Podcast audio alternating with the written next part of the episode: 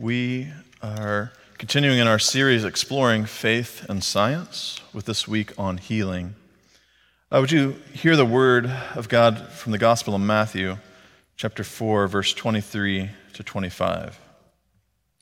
Jesus went throughout Galilee, teaching in their synagogues and proclaiming the good news of the kingdom and curing every disease and every sickness among the people. So his fame spread throughout all of Syria, and they brought to him all the sick, those who were afflicted with various diseases and pains, demoniacs, epileptics, paralytics, and he cured them. And great crowds followed him from Galilee, the Decapolis, Jerusalem, Judea, and from beyond the Jordan.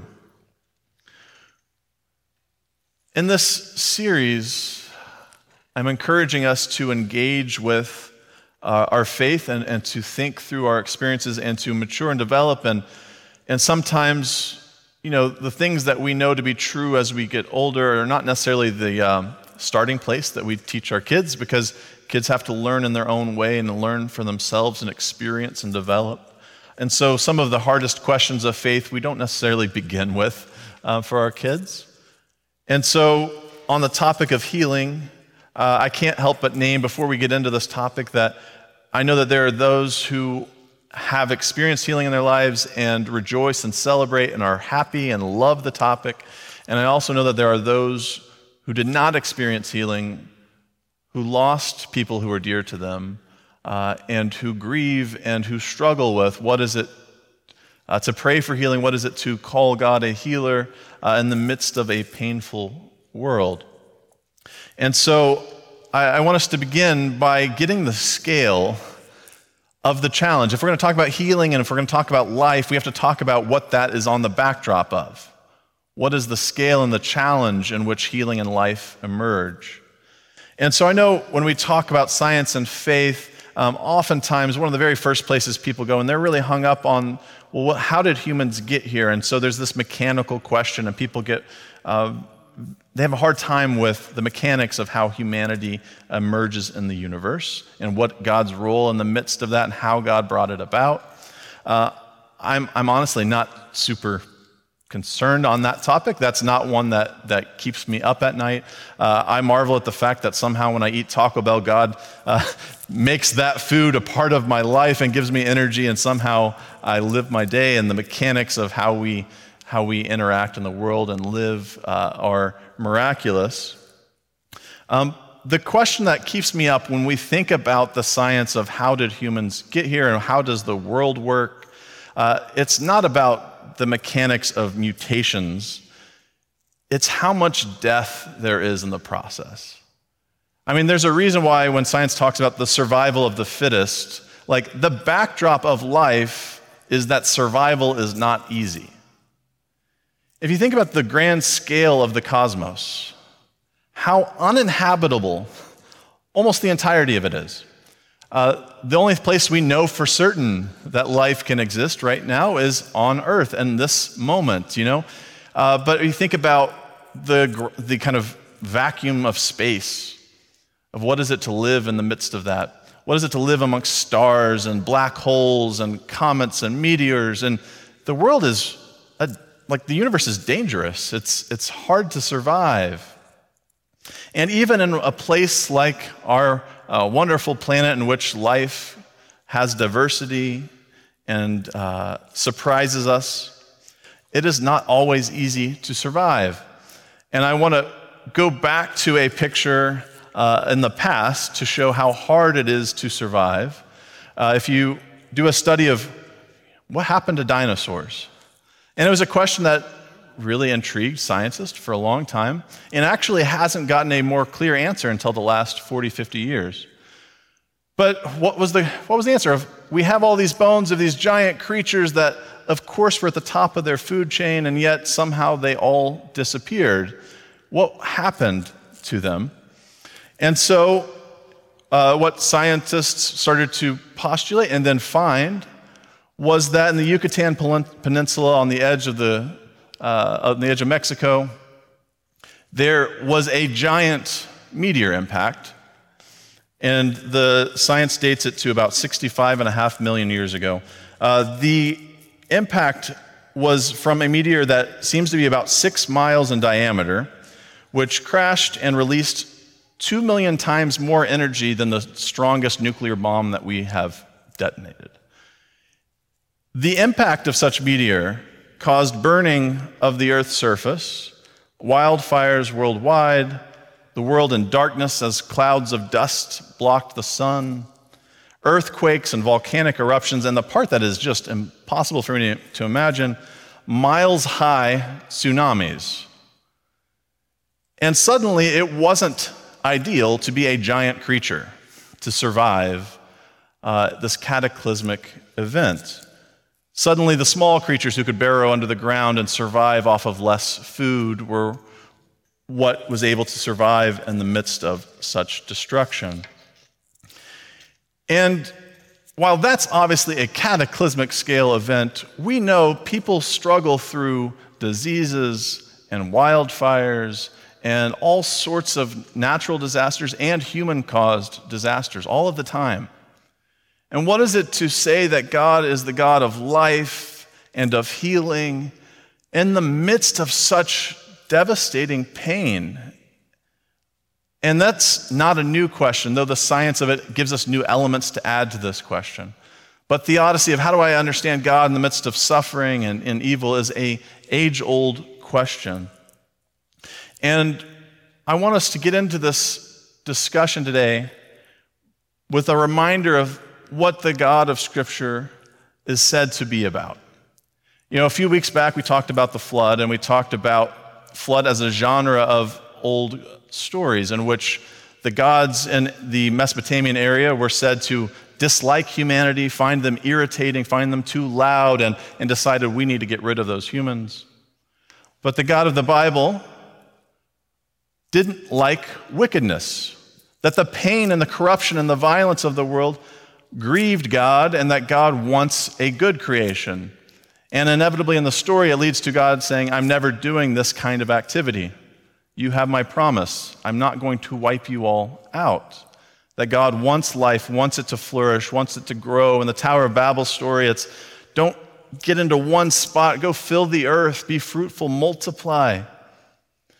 And if you jump all the way to the end of our canonical Bible, you get to the image of new creation, of new heaven and new earth, of things renewed and restored and life somehow being championed by God in the midst of all forces of violence and corruption. And it is no surprise then that we see that same desire for good, for life, for healing in the ministry of Jesus himself.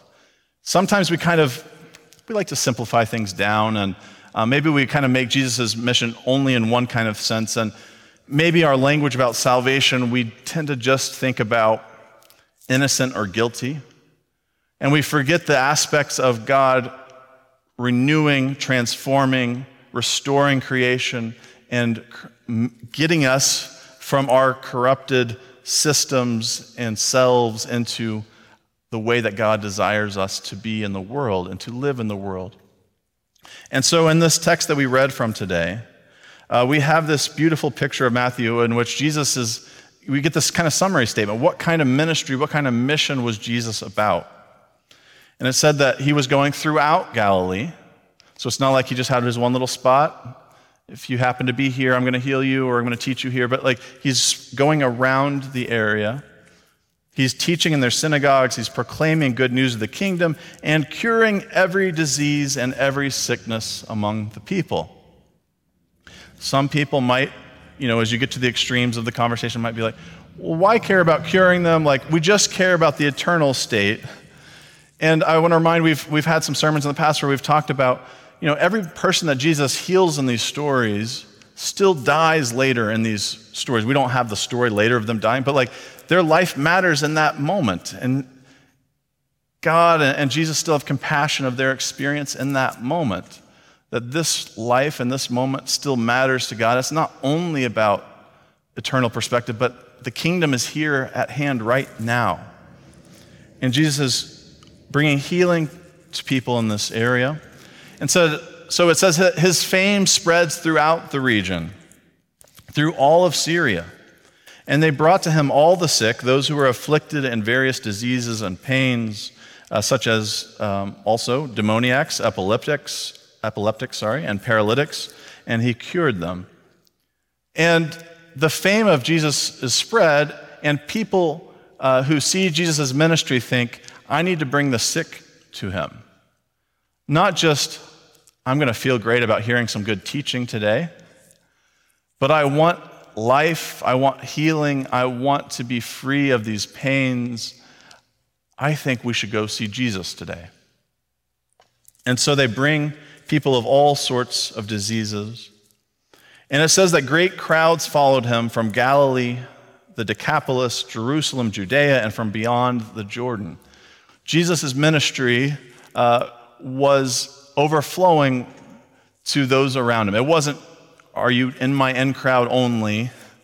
Uh, but everyone who gets brought to him, Jesus is in the process of teaching, pronouncing the kingdom, and healing.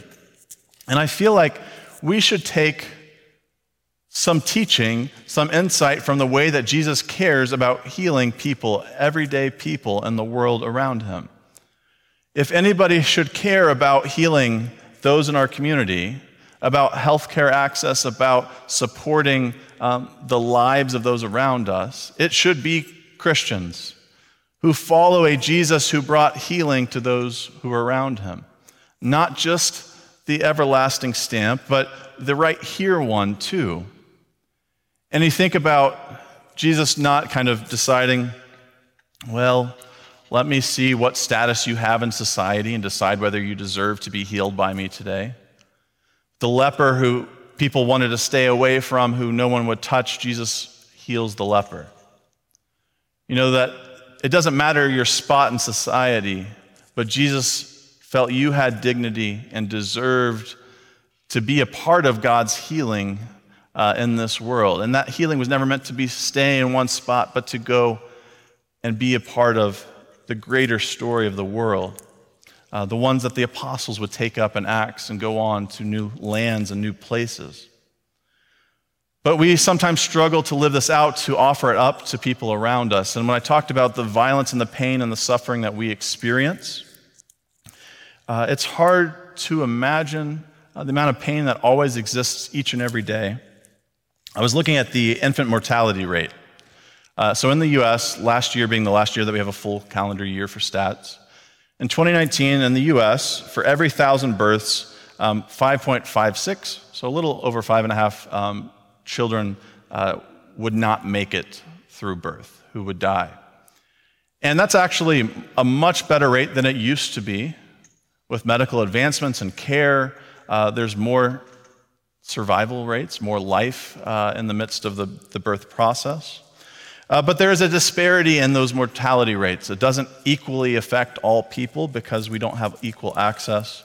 Uh, if you want comparisons of our region, in Canada, that, that rate is four point two five, so a little over four people per thousand births um, that pass. In Mexico, it's twelve. And almost every uh, country in, in Europe is kind of under our level of, of losing less than five people per thousand births. But the global rate is close to twenty-nine deaths per thousand births. Uh, now that is better than in nineteen ninety when the global rate was about sixty-five deaths per thousand births.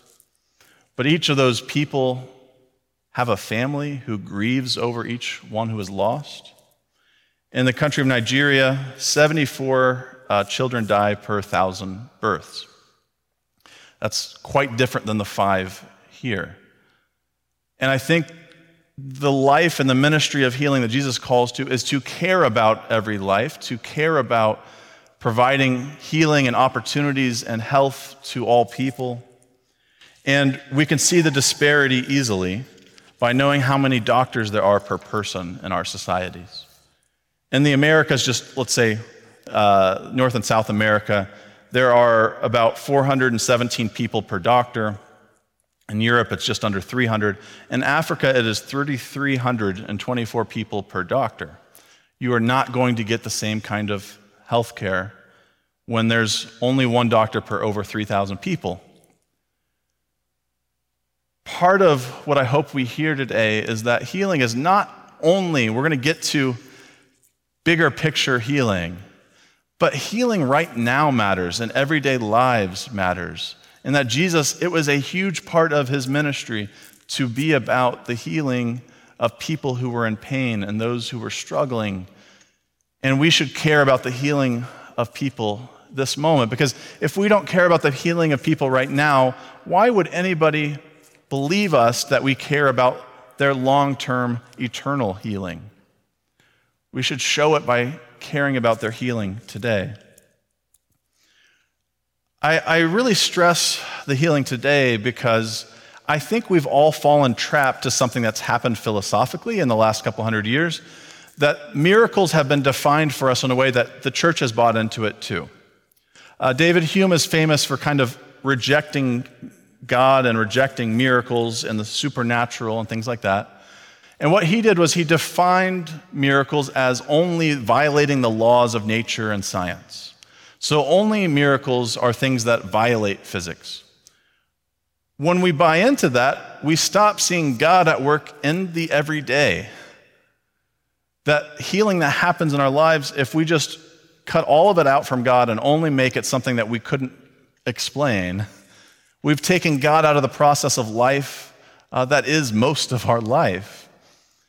And we, we we start pushing God out of the box of all of our lives and putting God in just the smaller little box. And as we learn the explanations of what happens in our world, we start shrinking that box until God has very little place in our lives.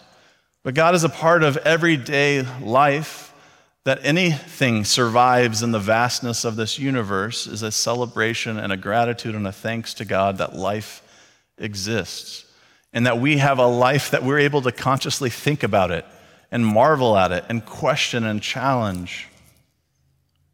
And so I hope that we can see God at work in the everyday healing. And I love trying to explain to our, our four-year-old when she has a cut and you're like, isn't it marvelous that that God has created this world in which your, your skin is going to heal itself.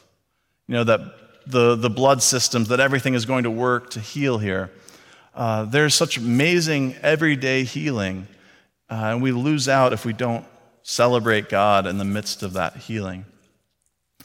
But ultimately, we long for a healing that we know is beyond what is the everyday. Because for many of us, healing is just about resetting to whatever our optimum thing is. Um, healing is probably different based on your age, right? I mean, healing, if you're small, you seem to bounce really back fast, and healing seems um, great. But what is it to heal as you get older, and what is kind of resetting back to whatever your optimum is? And it changes over time because we're not stable. We're, we're changing people. But we long for a healing that is something that we know we won't fully see here and now. That when we set our eyes only to the present and we don't ever look forward, we still lose out on the scope of what God is doing in the world. Sometimes that change is slower than we want. I imagine just about every disciple and every apostle feels like uh, things are moving a lot slower than they expected, knowing that we are two thousand years after them. Um, but we have this hope that somehow God brings about life even in the face of death. That is the cross and, and Easter stories of, of somehow through death, new life happens, and that that new life will somehow move us closer and move us into that image that God desires us to be. The Gospels and, and, the, and the Bible has all sorts of language for trying to talk about this mystery, and each one has a different way of talking about it because we don't have perfect language for exactly telling you what that's going to look like. But you know, even in the Gospels, these post-resurrection scenes of Jesus, Jesus is physically saying, hey, touch my hands, touch my scars. He's eating meals with them, and yet he's also like showing up into the middle of a locked room and, and seemingly moving through walls, or people can't recognize him, or he's ascending into the sky. And, and what on earth that means and looks like is still shrouded in mystery from this vantage point. But we all, as Christians, join in the hope that there is a life and a healing that is beyond just the everyday, that there is one that we can hope that eventually all that is broken, all that is angry and violent, all that is impatient and greedy, that God might turn our spirits towards what God intended for us to be. And so in the midst of the chaos and the violence and the death, the question is what vantage point we look at the world with. Do we look at it marveling at the beauty of life, the beauty of, of goodness emerging in the midst of the chaos? That in the midst of a completely chaotic first century scene in which um, the Jewish state is arguing about how do they want to handle Rome, do we accommodate them, do we uprise against them? Uh, the Roman Empire is trying to squelch rebellions, and, and in the midst of all of these differing forces, Jesus comes offering healing to all, willing to speak at a, at a well to someone he's not supposed to speak to in society. Uh, Jesus comes violating the expectations of norms of what a king should act like, and ultimately wants to bring life and life abundant uh, for all. And somehow we've missed that big message, and that we think of God as the God in the sky who wants to bring just, wants to rain violence and judgment. Uh, in John three sixteen, that's kind of like the most famously quoted verse, but it's God so loved the world, not God so hated the world. And God so loved the world that he wants all who believe in him to have everlasting life and not to perish. And yet, where do we see God in the world? Do we see God in the healing? Do we see God in the midst of the brokenness? Do we long for that moment in which healing is fully present and fully uh, lived? And so I want to encourage us, when you pray, pray with hopefulness. But know that we aren't yet to the fulfillment of God's vision. We aren't at the end point yet.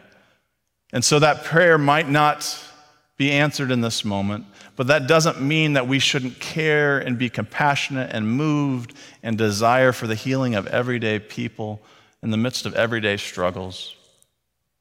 And so not only should we look with care and compassion at those who are in pain around us, and we should lead in that, and we should lead in showing that we care about people's health, which comes up quite often right now in society.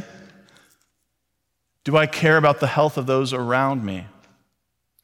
Do I care for their healing?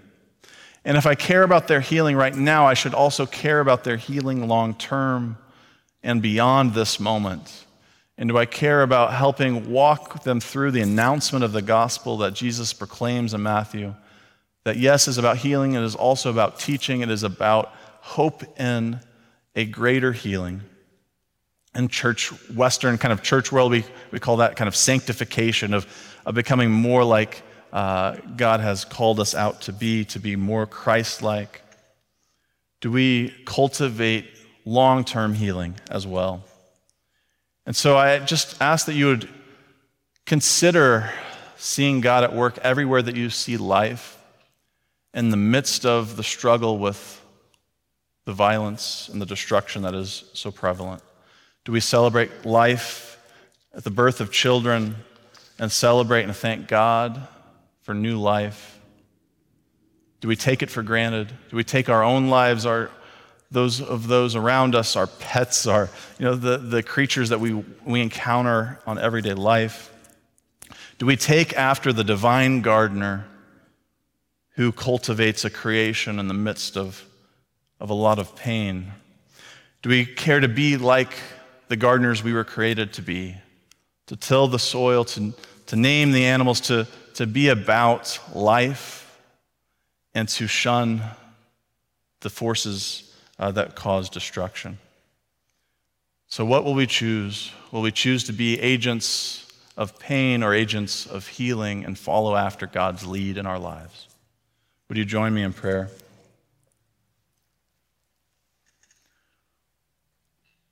Lord, you know the struggles that each person who is worshiping with us is experiencing.